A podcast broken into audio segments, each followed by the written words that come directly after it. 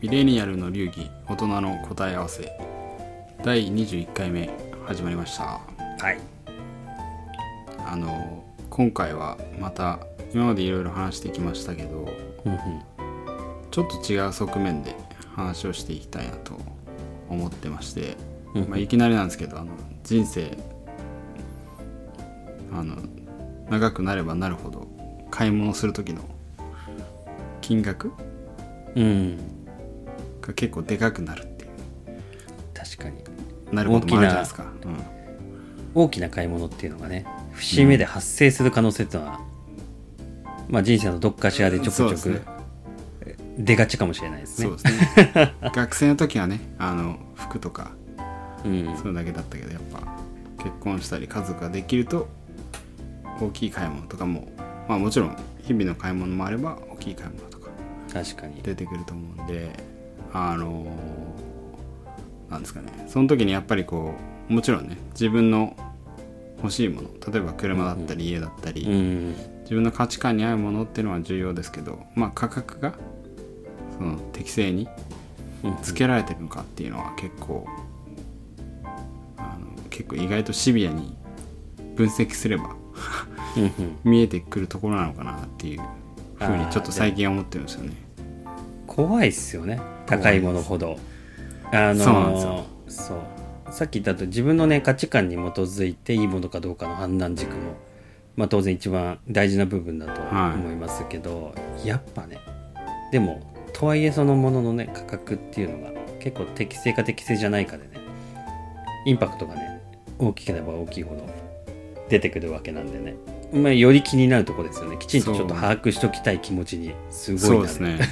そう。だミレー流的には結構これは大事だなと思ってて、うんまああの価値っていう主観的なものと、うんうん。まあ、価格っていうこう客観的にまあ別にロッキーさんが見てもアポロさんアポロが見てもうんうん。私が見ても、まあ、価格だったら同じだけど価値ってねそれぞれの価値観違うから。確かにまあ、確かに、自分が欲しいのかっていうのは価値っていうのは自分で見極めればいいけどうんうん。価格？その値段がまあ物に株価とかはまあ別ですけどまたちょっと。うんうん。あの何かを買う物を買うみたいな時はやっぱそれに 作るのにかかった原価みたいなのからうん。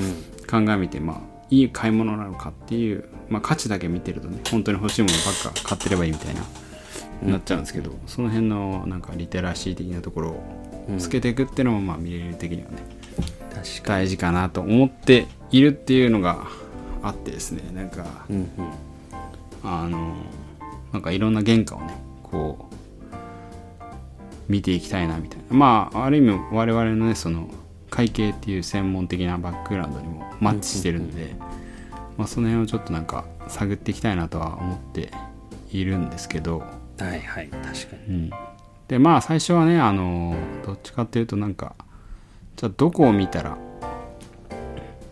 その原価というか価格が適正か判断できるんだっていうね。まあそこですよね。わかんないですよね。普通の商品手に持った時に販売価格しか書いてないですから、ね、そうですね。当然ですけど。うん。でどう探るか、そうですね。で最近だとまあ一応ねインターネットとかが発達してるからちょっと探ればなんか情報出てくるけど、うんうんうん。そこまでそれが本当に信頼できるものか。確かに。ってのも重要じゃないですか。検索で出てくる情報に対するリテラシーの部分、リテラシーもそうなんですね。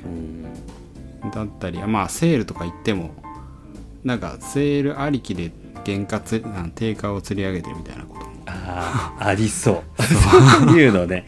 世の中ね。結構ありそうな空気をねはい。感じますよね、はい。あらゆるところでそうですよね。だからもう何がね正しい価格なのかとかね原価がどれぐらいなのかって結構分かりにくい。逆にね溢れすぎてて分かんなかったりするような時代になってる気もするんですけどまあ一つのね方法として原価とか価格の適正値を見る一つの方法としてはまあ今日まあ我々が話そうと思ってる方法があるんじゃないかなっていうふうに思ってるんで、まあ、それについてちょっと話をしていけたらちょっとはい。面白いんじゃないかなと思うんですけど、うん。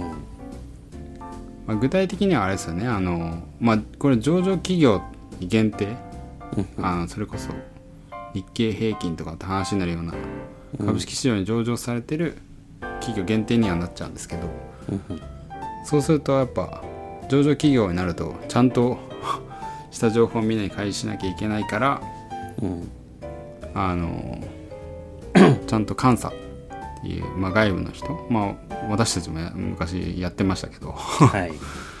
そういう外のチェックをちゃんと受けたものを外にあの一般に公開していくっていう、まあ、法律のね規制があるんで。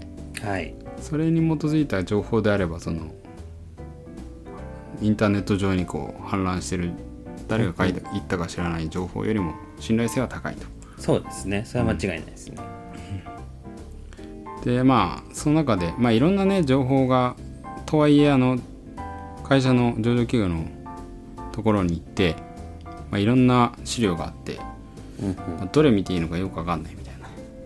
ホームページにねうん。行ってもね、たくさんありますからね、うん。タブが。タブがめちゃめちゃありますからね。もうありすぎて よくわかんないですけどまあでも一応注目するとしたらやっぱ王道のというかうんうん。日本でいうと有価証券報告書。はい。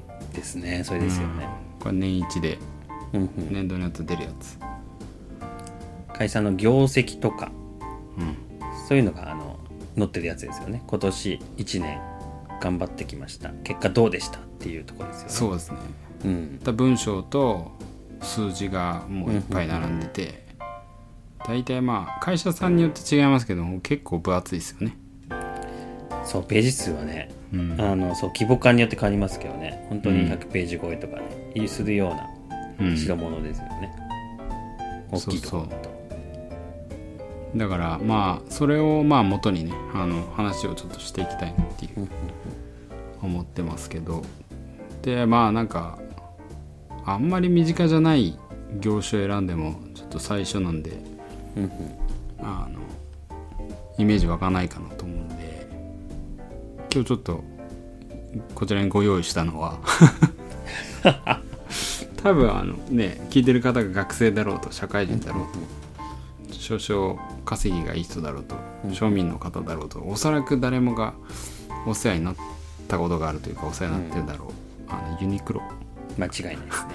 非常にお世話になってます、ね、今も身につけてます、私もあの身につけない日はないぐらいのうん。やつやつですけどあれ結構ね安ねお買い得感めっちゃお手頃感あるけどうんうんまあね安い買い物だったらまあそんな気にしなくていいと思うんですけどまあこれは例としてうんうん。あの大体それがいくらぐらいの原価で作られてるのかってあんま多分皆さん気にしたことないのかなと思ううんうん。ちょっとその実際ねあのまあちょっとポッドキャストなんで映像は出せないですけどちょっと我々でさっき見てみたんでうんうんうん。その辺を見ながら話をしていきたいなと思うんですけど。うんうん。ロッキーさんこれどこ見たらいいですかね有価証券報告書の。多分これをまあポッドキャストなんでさっき言った通り見せられないですけどね。そのまま見ると結構分量的に面食らうんで。多分僕だったらもうとりあえず数字見るのが手っ取り早いなと思っちゃう方なんで文章を読むより。うん。あのあれですね損益計算書。うん。PL とか言ったりしますけどそれがあの会社の売上とかあの業績の今年1年間の成績業績を乗っけるところ数字として表しているところなんで多分それ見るのがとりあえず一番手っ取り早いなっていうふうに僕はまず思いますね。まずそこ見てみてみたいな。なるほど。実際にこれ見てみるとユニクロの場合はまあユニクロって言ってますけど、まあ、あの正確にはファーストリテイリング。そうですね。会社あのね。GU とかも入っちゃってる数字なんで、うん。あの完全ユニクロだけではないんですけど見てみるとあれですかね。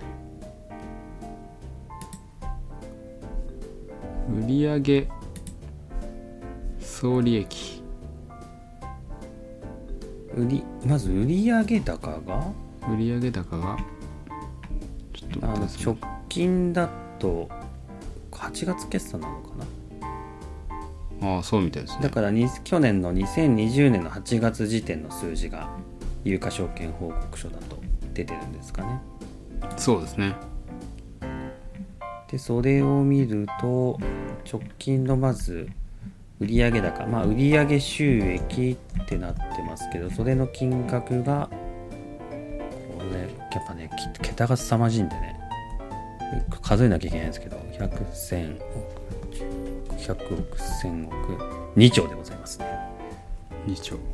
さすがユニクロ売上高2兆円の売上収益が数字として載ってますね。正確には2兆飛んでえーえーっと82兆飛んで88億4600万円って書いてありますね。うん。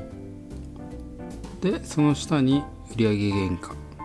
そうですね。この下の売上原価が、えーこれを数字を見るとゼロがいっぱいあって、えー1兆飛んで、えー330億円ですね。なるほど。そうするとこれがあれですね。いわゆる、まあ、原価ってやつですねそうですよね。販売、売上収益の部分が、まあ、販売価格とたくさん売れた数量を掛け算っていうか、まあ、積み重ねてたのが売上収益で、うん。まあ、対して売上原価っていうのが、まあ、その売上うん。まあ、商品に販売に対して直接かかった費用っていうことで、まあ、原価。まあきっと、まあ、そうですね。売上原価。原価にかか原価っていうことになりますね、うん。でそれ引いたのがあの有価証券まあそういう計算書上では売上総利益ってことでうん物の値段から売れたものの原価引いたやつ。まあ、俗に言う粗利とか言って粗利そうですね。うん。でが、まあ、さっきの引き算すればいいんで、まあ、約で言うと、えー1兆。さっきのちゃんと計算した数字で読むと、えー、9758億4500万円。うん。すげえすげえっすね。やっぱ日本の日経の日経平均を動かしてるという言われるだけのまあ規模だけで言ったらね大きいねもっと大きい企業ありますけど、でもだから売上原価と粗利の比率っていうのはほぼ半分ぐらいなイメージですかね。そうですね。今ちょっと電卓叩いてみますがそうすると粗利率うん。粗利粗利率が48.5%ぐらいでだから逆に言うと原価率売上に対する原価率は51.4とか、ですね。うん。限界51.4%ちょっとなんか高いイメージですよね。半分が原価。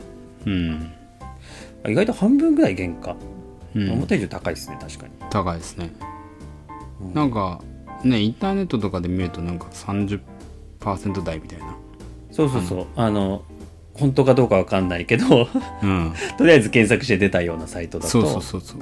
俗よく言うアパレルの商品原価率っていうんですかね、商品の原価はだいたい30%とかうん。を一つの目安にするみたいなことは検索すると出てきますよね。きますね。うんでこれでまああの簡単に他のところまあ原価っていう意味ではここがね、メインなんですけど他にちょっと簡単に触れるとこの売上総利益率の下にまあいろいろもろもろあって一番なんかまあ有有名というか知っておいた方がいいのは販売費及び一般管理費っていう、うんうん。広告宣伝とかあの広告入れたやつです広よね。告費ね。そうですね、CM のお金とかも広告費できたから、そういうところに入ってきたりとか人件です費とか。かね。うん。そこがね結構がっつり持ってっちゃうわけで。うんうん。にユニクロの場合は8058億とか。うんかかっちゃってるんで。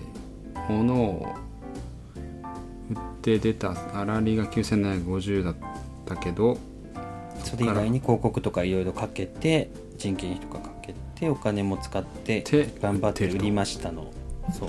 コストをかけると、だから最終的にはそれを引いた営業利益っていううん。AD とか言ったりするやつがえーっとこれいくつになるんだ？1493 93億。億かな？ですね、うん、になってますね。うん。なのでまあ原価ね我々がまず一番知りたかったっていううん。今回の話で言うと、まあ、どうやら51%ぐらいがどうやら原価らしいっていう、ユニクロの原。価うん。ただネットで調べたのに比較するとちょっと高い気がする。はい。ちょっと高い気がしますね。って感じですね。うん。皆さんどうですかね？リスナーの方の感覚としても。確かに。服とかねそういうものに対してね、実際どれくらいのその商品に対して原価で作ってるのかなっていうのは、ね、人によって結構感覚値ね違いそうですからそうですね。うん。うん。ちょっと他にもちょっと例を。そうですね。でまあそうですね。これまあユニクロとよく比較されるあのこれ日本ではないですけど世界の、まあ、三大うんファストファッションブランドみたいな、うんで H&M とか、えー、とザラのっていう有名なインディテックスとかスペインとか、H&M がスウェーデンでしたっけ？スウェーデン。多分スウェーデン、北欧だった記憶ありますね、でザラも所属してるインデックスが確かスペイン。うんでまあインディテックスとかザラあの H&M もあのそれぞれの株式市場で上場してるので同じようなねあの情報っていうのが開示されてましてうんうんうん。我々もちょっとこの打ち合わせの時にちょっと見てたんですけど、うんえーとまあ、全部の企業が出てるわけじゃないですけど H&M か。は、えーその先ほど言ってた、まあ、まず数字見てみますか。売ま上そうっすね。数字からが一番わかりやすいかな、売上と原価の確か部分です、ね、いつもなんか柳井さんが目標としてるのは確かこの2つの会社を超えるっつってうん。話をしてましたけどこれでもあれですね。スウェーデンクローネなんですぐちょっとさすがに。我々もすぐ換算できないですけど。確かユニクロよりはあの超えてるんで2兆何千億とかだった気がするんですよね。でこれは2020年の11月決算ですね。数字を見るとまあうんそんな遠くないかなユニクロと。そうですね。ユニクロは2020年8月だったんで。はい、でその売り上げのところがこれはクローネだからなんだろうね。わからないですけど。まあ大きいっていうところ まあそうですね。大きいで黒で基準でいきますか。クローネ基準でいきますとですねこれ100万かな。100万クローネ100万クローネだから100 1870億クローネちょっとよくわかんないですけど。全然よくわかんないですけどまあでもそれくらい。そうですね。でそれに対して、えー、と原原価が934億クローネでだからおー。1870から934引く。はいはいはい。と残った粗利が935億とかなんで。うんうんうん。あそうすると結構、まあまた半分半分ぐらいの感じですね。そうですね。およそそうですね。半分ぐらいですね、50%前後。で H&M の方がもしかしたらちょっと原価がちょい低い。うん。ビビたる差ですね。そうですね。そうですね。完全にほぼ50%ですね。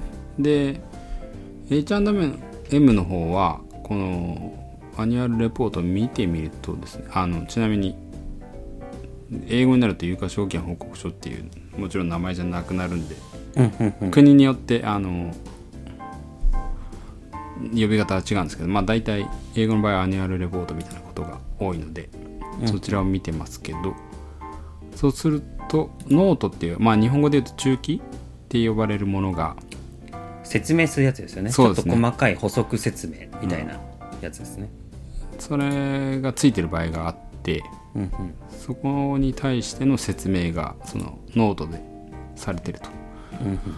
で H&M の方は売上原価についても説明がついてます。さっきねユニクロなかったんですよね。ななかったですね。うん。だからこの辺はだいぶ前関西やってたんで覚えてないですけど。まあね開示基準もねとか開示基準とかね。国ごとにねやっぱ違ったりするんでね。そうですね。開示基準だったり多分いろいろあるんでしょうけども H&M の方は書いてあると。ですね。これを見ていくとどこだっタイプオブコストっていうのが。はい。出てましてですね。うんうん。これが。出てない。ちょっと待ってくださいね。確かね僕ねページさっきねスクロールしてて68ページだと ありがとうございます。ちょっとあの。あの annual report の。 annual report 68ページにあ確かにありましたね。 cost by type っていう cost by type でしたね。いうノートがちゃんとついてましてここ見ていくとあのそれこそさっきインターネットで調べるとなんとなく30%台みたいな話があるけどユニクロも H&M も大体50%になってると。でどうやらこれを中期ノートを見ていくと cost of goods sold、まあ、売上原価っていうのはうんうん。以下のものを含むみたいな感じで書いてあるんですね。うんうん。でまあデザイン。デザイン量デザイン業うん production 生産。とあとはここうんわかりやすい重ですね。この辺が原価っぽいですね内容ぽい的に、ですよね。デザインとかプロダクティング。うん。で多分次がまた肝で、えーそのものをそのディストリビューションセンターまで運ぶ輸送費っていうのが書いてありますね。あー。なるほどなるほど。うん。でまあ例えばというまあこれ全部英語ですけど今ちょっと、うん。その場で訳してるんで適当な感じですけど、まあ、例えばそのトランスポーテーションその、まあ、商品をディストリビューションセンターまで運ぶのに何が含まれるかっていうのではその単純なその製品の仕入れ代金以外に、うんうん。まあ、シッピングコストだったりあとは税関ですね、ああなるほどあとは多分国にもよると思うんですけどこの環境税みたいな。環境負荷をかけている場合には多分工場で負担しなきゃいけないものとか。うん。あとは人件費。うんうんあとはまあそのうん原価の方に入る人件費ってことです原価の方に入る人件費ですね。で特店に売売ってる人とかじゃないっていうこと。ではないですね。そういうことですよね。人件費はあれですね。これはあの調達部門って書いてありますね。調達部門の賃料と人件費もここに入っていると。だから工場で働いてる人の人件費ではなくてはい多分生地とかを、まあ、どっかから買い付ける部門があるんでしょうね、うん。うんそこの人たちが働いてる人件費とそのフロアの賃料とか地代とかはここに入ってるってことですね、うんうんでそれプラスまあその実際に運ぶだったり税関取る時のコストだったりとか。うんうん。っていうのも入ってるみたいですね。あとはまあうん。だからまああれですね我々がその最初に想像してた例えば服を T シャツを1枚作るのに T シャツのコストプラスそういうイメージですよね原価っていうとね、うん、だからまあ実際にこうちゃんと監査とかチェックを受けた資料で載っている売上原価っていうのはそれプラス他の原価が入ってるっていうのはこれを見ていくと分かるとなるほど。だからさっきの適当にネットで検索して出てきたうん。商品の原価率の30%っていうのは多分あれは物？物だけですね。さっきのあの H&M のやつで言うとデザインとあとは本当にプロダクト自体うん。のコスト。その原価にその自体の材料とかにかかったコストとかが多分そっちの30%そうですね。ぐらいなんじゃないかって話で多分それ以外にいろいろあのシッピングコストとかで調達の時のコストとかもう加味付加していくと最終的には50%になるみたいな。でそこまでがあの PL でであの損益計算書を見た時の売上原価には基本的には入ってるっていう。そうですね。うんまあ、そうするとさっきのな謎のネットの検索した30%ってもうなんとなく納得感が出てきますそうですね。意外と嘘ではないっていうのが。え 裏が取れた感じしますね、うん、そうですね、うん。まあそういう意味ではこのミレ流的には 裏が取れればあのちゃんとねうんうん、盲目的に信じるわけじゃなくて。大事大事、うん。すごい大事。ただまああこれをね知った上で買うか買わないかはあなた次第みたいな。ですねでもなんかやっぱやっぱやっぱ30%ぐらいなんですね。ものってね。そうですね。あの販売価格出してもの自体の。うん、原価っていうのはやっぱそれ以外にもいろんなコストがかかってるんですね。でそそうですね。れが付加されてはい。利益分を確保してで実際のコストを加味して。るなるほどですね。確かでもねこう意識して公開されてる情報ですけど、まあ、まず公開情報がされてるってことも、うん。あのね、会計とかちょっと勉強してなかったりとか株投資をやってないと、なかなかはね触れ合う機会もないですし確かされてるのは知っててもどこを見ればいいかっていうのもにうん。うん分かんなかったり、で見てねどこを見ていいか分かってても全然あえて見ねえよっていう。うん。でも意外とねこう改めて見てみるとこんなにいろんなこと確かに気づきはね結構ありますね、が分かりますね。あるしなんかこれ分かるとちょっとね買い物する時のね見方がちょっとねそうですね。変わりますね。適正価格なのかどうなのかみたいな、うん。ちょっとね考えたくなったりするかもしれない。そうですね。これは多分使えるスキルになっていくんじゃないかなと思うんで、まあ、今回はそのね一番身近にあるユニクロっていうこう生活うん消費財的な ものを見てみましたけど、まあもしね皆さん興味あればそのそれこそブランド品とかだとね多分全然違ったり。ラグジュアリーブランドとかね原価率は結構気になりますよね。うん。でなんかそれが違ったらそれはなんでなんだって話にもなりますしそれはそれでね、こういろんな世界が見えるという意味では、うん。まあ見れる的にはねそれはまたより人生がシャレオツになるのかなとか思ったりもしてますけど、そういうのがね分かって比較できることによってだいぶ変わりますからね。そうですね。と知ってないじゃ全然違いますしね、まあ、リテラシー持って常にそこでそうですね。判断基準の一つに入れてねいろいろ検討できるっていう。うん、でそれでまあね自分の価値観もだんだんねそれによって変化もするかもしれないし。確かに。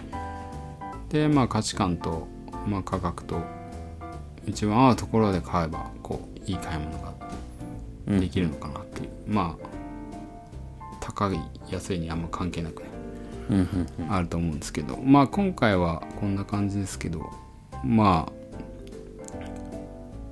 皆さんがや自分で分析するのも期待しつつも我々としてもそのコンテンツとして？面白かったですよね、うん。いや見てみて改めて。違うそうですね。ものとかもやっていけたらちょっと面白いかもしれないですね、きっかけはね大きい買い物にが目の前に生じ始めていろいろ気になったっていうのがきっかけそうですね。でもそこからね調べてみるといろいろ分かったから、だいぶまた意思決定にもねいい影響がありそうなんで、ちょっとこれやっていきたいですね。そうですね。なんか車だったりとかうん。不動産だったりとかわかんないですけど食べ物だったりとか、ね外食とかもありますし。いやー不動産も怖いな。不動産は怖いですね。あのこれは ザでかい買い物ですからね。怖いっすね。これがどういう原価なのか。超超分析したくないですよ、うん。何が原価構成されてるのかとかね、うん。その辺もちょっとどっかでやっていければなって思うんで。確かに。ちょっとこれ面白いですね、そうですね。であとはまあちょっとねちょっと会計的なちょっと専門的な話も出てきたんでその辺の用語解説みたいな回もやっていけたらと思いますのではい。あのまあ何かしらリクエストがあればぜひホームページの方からああいいですね。リクエストぜフォームがありますんでちょっと今回も割と長めの エピソードになっちゃいましたけど。